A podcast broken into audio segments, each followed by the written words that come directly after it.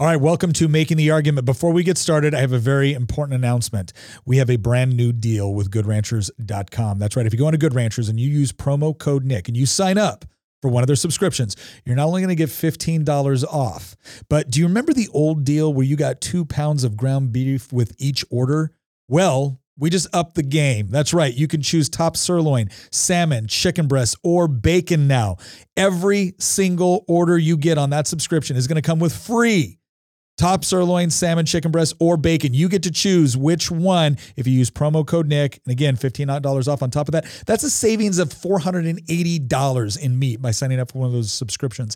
Not to mention the fact that if you are looking for a gift for someone that is impossible to shop for, you can go on to GoodRanchers.com and get one of their brand new gift boxes. Now, this is a limited time only offer. It's part of their overall Black Friday special. So go on to GoodRanchers.com to get more details. Sign up for promo code Nick in order to get that deal, and let's get on with the show. We're down in Richmond for the 2022 Virginia legislative session, and this episode, I'm going to talk about some of the key bills I will be carrying. All that and more coming up on this episode of Making the Argument, where we make the arguments to defend a free society. Okay, so the beginning of the session is always an exciting time, especially when you've had an election in between. And obviously a lot went on in Virginia in the last election cycle. We have a Republican governor for the first time in a long time. We have a Republican attorney general, a Republican lieutenant governor, and a Republican House of Delegates. The Democrats still control the Senate by one vote, but the change in the House of Delegates was significant, and we think we have an opportunity to be able to get some good legislation through, and then it will be a question of whether or not we can get it through the Senate. Right now, keeping all this in mind, the way I design my legislative package each year is based off of a couple of things. One, it's based off of how do we defend individual liberty, and the way I see to do that is by protecting property rights, by protecting essential civil liberties, by making it easier to get a job, run your business, etc. That means lowering taxes, lowering regulations. These are the general things that I always use when I take into putting together the bills I'm going to carry. However, when you've had 2 years of a Democrat-controlled legislature and governor's mansion, you end up having a lot of laws that go into place that the only way you can get rid of them is with a bill. So I'm going to be submitting a lot of bills to essentially repeal things that happened over the last 2 years. Now, one of those things right off the bat that I want to talk about was the Virginia Clean Energy Act. Now, the Democrat argument for all this is essentially say that climate change is an existential threat to the country. It's something that we have to deal with right now if we ever want to have a prayer of being able to solve it. And so passing things like the Virginia Clean Energy Act, which essentially tied Virginia emission standards to California. It required so much in solar energy, so much in wind energy. It had a moratorium on fossil fuels at a certain date within Virginia. All those things, right? It was very wide sweeping. It was one of the most wide sweeping, quote unquote, clean energy bills to pass in the country. All right. So Virginia went from a place that was pretty, middle of the road or relatively conservative with respect to our energy policy. Right. It was kind of like all hands on deck to nope, we're going to be California. We did that like almost overnight. So here was some of the fine print that was in that bill that the media didn't really talk about and that the Democrats certainly didn't talk about when they passed it. And that was the average household energy bill was going to increase by about $800 a month. Right? Yeah, they didn't advertise that part, but that's the reality. And now that we're going into a pretty cold winter, we've already seen a lot of snow drop in Virginia. $800 in addition, that was $800 just on average. But then when you have an increasingly cold winter, that price tag goes up. All right, but there's more, right? Because some people on the left will come in and say, well, this is just the price of saving the planet, right? You'd spend $800 a year if it meant saving your house or saving your world, so then why can't you do it? Here is the interesting part. When they were talking about all these solar projects, this wasn't something where they were going to take solar panels and just, put them on more buildings or more schools or more government property in order to increase the amount of solar that we got within the system. This wasn't something where they were simply going to incentivize you to put up individual solar panels. No, they created a system where literally we had to clear cut thousands of acres of forest. We had to rip up farmland in order to put in industrial solar fields, right? They call them solar farms. They're not farms, they're industrial solar fields. And they did this initially with so much speed and so much haste that what was happening was the government was giving a ton of money to companies that would essentially come in, convince a farmer to rip up their property, rip up their crops, put in solar panels. Initially, they didn't even have proper bonding. It's not like they had, proper research with respect to what was going to happen to the soil long term, what the longevity was of the particular solar fields they were putting up. I mean, there was all kinds of problems with this. So the same people on the left that were driving around with, bumper stickers that say farmland lost is lost forever, were also the ones saying, yeah, rip it up and put in a bunch of solar fields. So there was a lot of environmental problems with this as well. So here's what I would say to people on the left. Right, that because Blue Virginia has already come out and said that I have a pro-global warming bill, which, first of all, I'm a little bit shocked they keep saying global warming. I thought they got the memo that it's climate change now because it's easy to prove that the climate changes. All right, but they said this is a pro-global warming bill. I want everyone to understand where I'm coming from when it comes to green energy. The reason I'm getting rid of the Virginia Clean Energy Act, or something essentially going to make the attempt at it, is because it was horrible policy. And it wasn't just horrible policy for ratepayers when it comes to actually trying to heat your house in the winter time, right? It wasn't just horrible policy from that basic economic standpoint. It was horrible policy, in my opinion, from a green energy side. And look, I support, solar technology. I support, renewable technology. I think all of that is incredibly interesting. I think you look at some of the things that the private sector is doing right now with solar power, and it's very, very intriguing. However, if the only way that you can get to where you want to go is by destroying thousands of acres of forest and farmland, I'm going to say that maybe there might be something a little bit off with your environmental friendly energy plan. Not to mention the fact, and I've gone over this before, but when the government gets in the business of deciding winners and losers within the energy industry, what ends up happening is politicians end up giving billions of your tax dollars to companies that inevitably support their political campaigns. So you create this perverse incentive now where instead of green energy developing along market lines based off of what customers are actually demanding, it's developing based off of what politicians dictate. And those politicians have motivations which go beyond just saving the planet, right? So the whole idea of getting rid of the Virginia Clean Energy Act is not because we're against clean energy. It's not because we're against renewables. We're not against any of that. It's about saying that this was a badly conceived bill that was based more off of making headlines than it was about actually understanding how it would affect our environment here in Virginia, which, by the way, agriculture is our number one industry in Virginia. You're going to rip up all kinds of farmland. And then on top of that, creating perverse incentives which have actually pervert the way that green energy develops. All right, the way that green energy is going to be successful is by allowing it to compete within the marketplace and find those niches where it's going to be the most effective. Because when they're focusing their time, effort, and research and development into the products that customers actually want, it allows them to come up with new technology. It allows them to adapt things and actually to be effective within the marketplace. And then it also allows them to figure out what works and what doesn't work. And then they expand that because they're constantly having to develop to meet consumer demand, not to get subsidies from the government that can simply hand out other people's money without any real consideration long term for whether or not this is the best course of action. Right? So that is why I'm carrying the bill to repeal the Virginia Clean Energy Act. It was bad on a number of levels. Again, I'm not anti-clean energy. I just think that it has to develop within the marketplace if we want it to be sustainable long term and we want it to be the most effective. And I'll just give you one more example before I move on to my next bill. I want you to imagine if the government said, you know what, it's really important that everyone be able to effectively communicate, and so therefore the government is going to essentially take over and heavily subsidize and heavily direct, right? Not just subsidize, but direct cell phone communications, right? It's going to determine what your smartphone looks like, what apps it can carry, what sort of materials need to be used, what sort of technology needs to be present. Do you think we would have actually winded up with a better smartphone with that sort of government approach as opposed to an approach which had a lot more free market interaction and people able to compete with one another in order to produce the best product possible? I think the free market does a better job, 99 times out of 100 for any sort of issue or challenge that we're trying to face. I think we'll do a better job too with green energy, but the only way we can do that is we have to allow it to be able to develop. We can't try to micromanage and control it from the government, all right? So that's repeal the Virginia Clean Energy Act. All right, another bill I want to talk about, constitutional carry. All right, so what constitutional carry is, it essentially says that in Virginia, we have Article 1, Section 13 of the Constitution. That's like our Second Amendment in the federal Constitution. And what we're essentially trying to say is, look, in Virginia, we already have open carry laws, which means that if you are legally permitted to purchase a firearm, then you're legally permitted to be able to carry that firearm, unless you want to carry it discreetly. Right? So hear me out. If you want to go buy a firearm and you pass all your background checks and everything else, you buy a firearm and you want to carry it on your hip, you may do so. But the moment you say, you know what, I want to be a little bit more discreet about this, I want to put my jacket over my firearm as I'm carrying it. Well, now all of a sudden, if you didn't go through a permitting process that can cost you money, that can take up to 45 days, that doesn't really do, it's not like it does a bunch of additional training or anything like that. Well, now all of a sudden you've broken the law.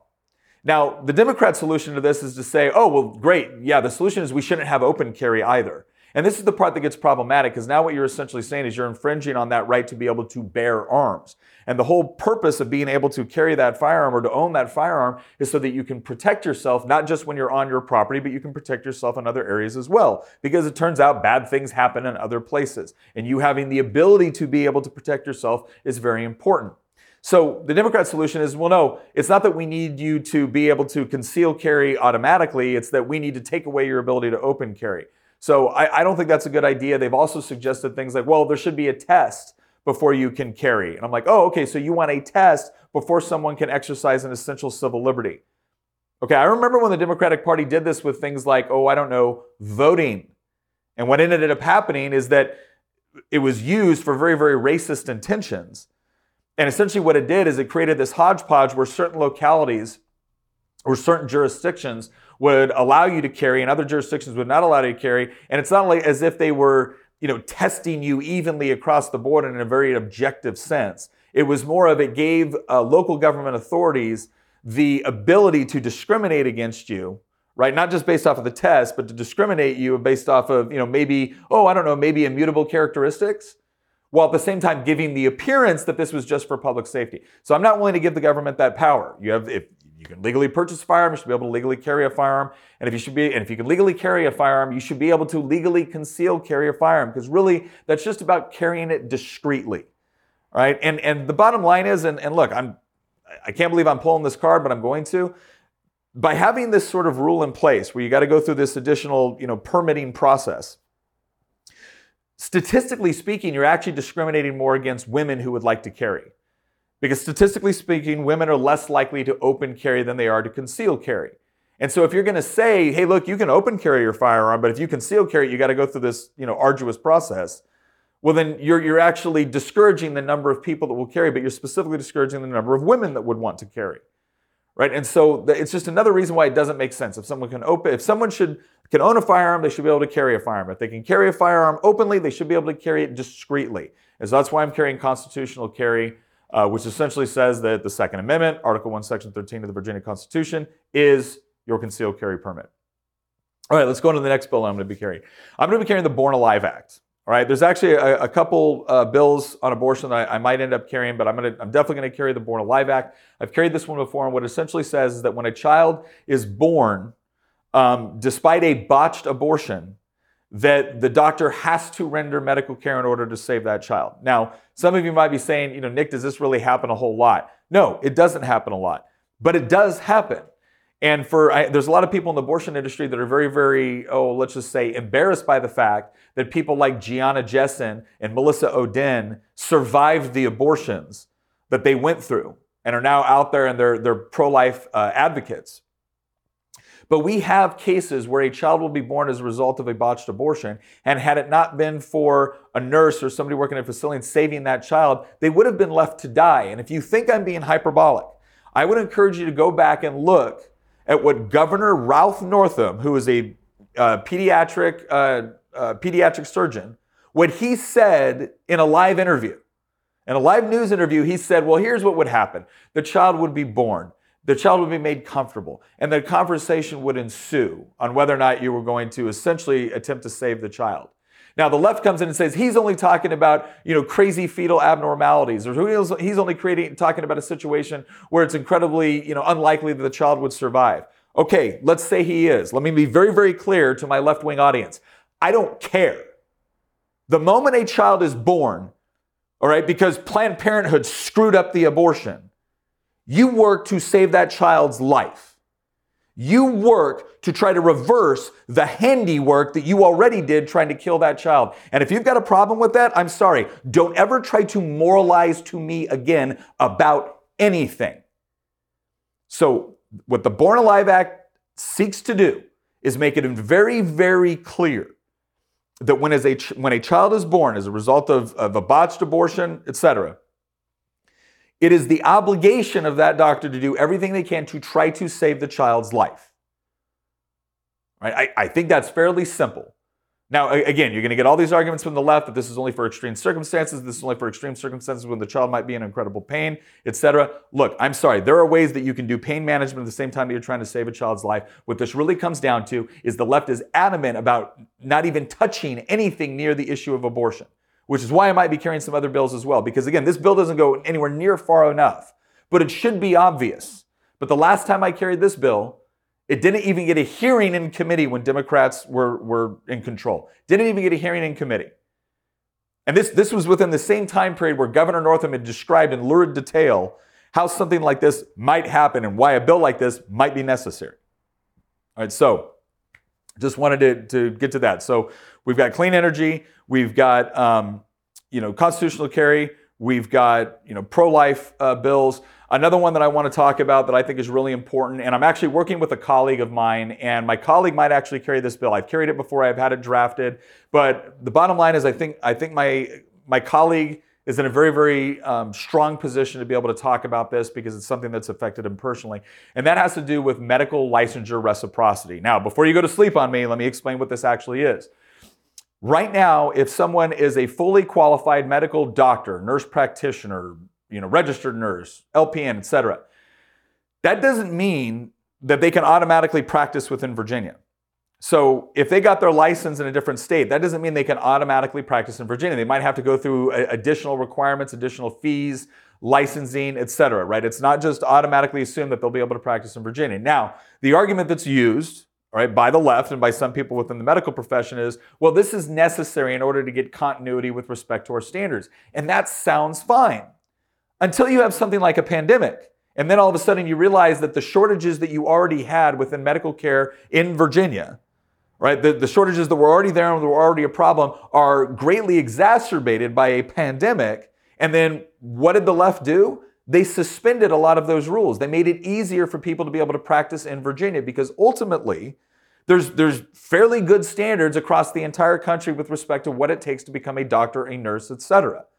And so the reason why a lot of these regulations exist, right, what they claim the reason is because this is protecting public safety and it's providing continuity with respect to rules and regulations. Okay, fine. But the cost of that is you have fewer people able to practice in Virginia, right? This is one of the biggest things. Focus on this real quick. If you don't remember anything else I said during this podcast, remember this. The government doesn't deal in, quote, solutions. It deals in trade-offs. There is a cost-benefit analysis to everything that we do. And what is so fascinating is that the moment there was a pandemic, okay, it was the same people that supported all these regulations that immediately came in and said the cost-benefit analysis doesn't play out during this pandemic. We have to have more access to medical professionals, and so we're going to temporarily suspend these rules and regulations. So my question is well, wait a second. Now, obviously, we understand during a pandemic, there's more of a requirement for medical personnel, but I want you to explain to me why the benefit of having these regulations in place permanently outweighs the cost of shortages as the pandemic goes on or even as it ends. Why? And this goes into one of the larger arguments that I've made about this idea that whenever the government is now ostensibly controlling how many people can participate in a particular activity, the government is creating shortages. Now, you might argue that in certain realms that's appropriate, that the rules and regulations that you need to abide by in order to participate in that activity outweighs the cost of the shortages. Fine, make that argument. But I think what we've seen through this is that we have unnecessary regulations, we have excessive regulations, which is affecting the supply of healthcare. And the people that are imposing those regulations are the same ones saying, we have a crisis with respect to access to affordable healthcare. So here's my question, which is it? Because if you're over here deliberately restricting supply, at the same time that you're complaining about a lack of supply, and at the same time that you're offering yourself as the solution, which is a government takeover of healthcare, I'm going to be a little bit skeptical because it looks a lot to me like you're actually creating the problem that you're trying to address, as if you've already worked out in your own mind that there's an end solution, there's an end state, and that end state is the government controlling healthcare. And now you're helping to artificially create conditions to put people in a situation where they have to go to you. And I want everyone to understand how dangerous that is. I want you to understand how dangerous it is for the government to essentially be the one controlling your ability to get health care.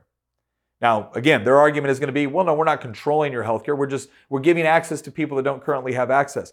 There's 1,000 different ways that you can help give access and affordability and quality to people without running it. But if the only solution that you're willing to accept is running it, I am now skeptical of all the other things that you're attempting to do in order to help, right? So I'm going to work with my colleague on this. We want to get this bill through, which essentially says that, look, if you're licensed to practice medicine anywhere in the United States, you can practice here in Virginia. We want to make it as easy as possible for qualified people to be able to get in Virginia and be able to provide health care. There's some other things that we're looking at along those lines as well. We'll see what happens this session. It might be a next session bill.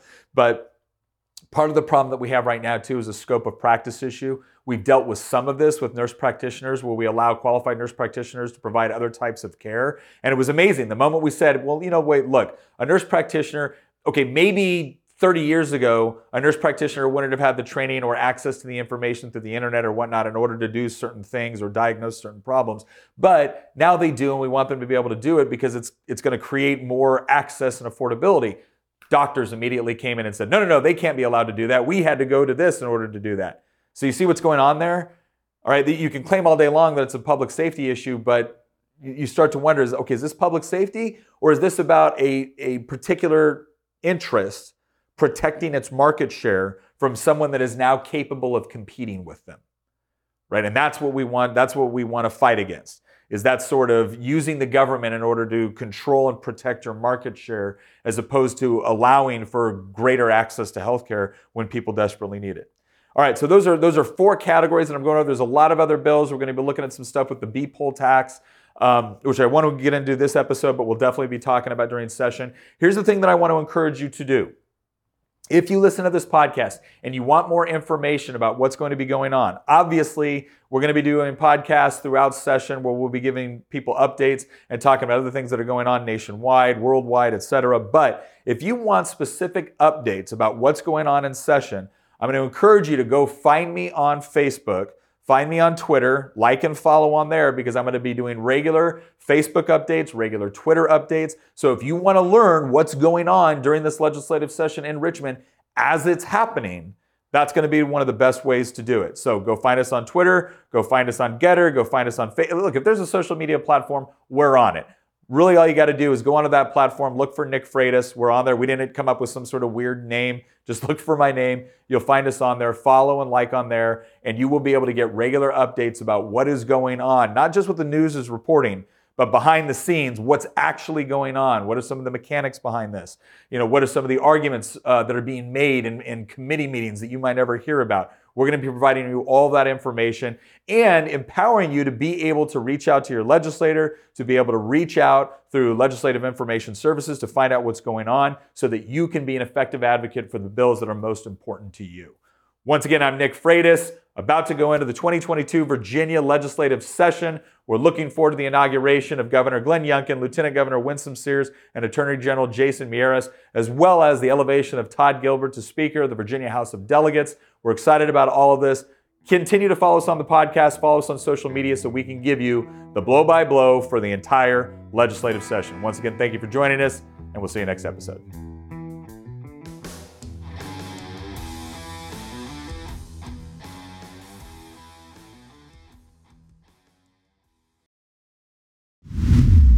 Once again, thank you very much for listening. If you want to support the show, again, one of the best ways you can do it is by heading over to GoodRanchers.com with promo code Nick. You're going to get $15 off. You sign up for one of those subscriptions, and you're going to get up to $480 of free meat with that subscription. You get to pick top sirloin, salmon, chicken breast, bacon. It is all up to you. Plus, if you're looking for gifts to get for the people that are impossible to shop for, GoodRanchers.com also has gift boxes. You need to act quick. This is part of their overall Black Friday special.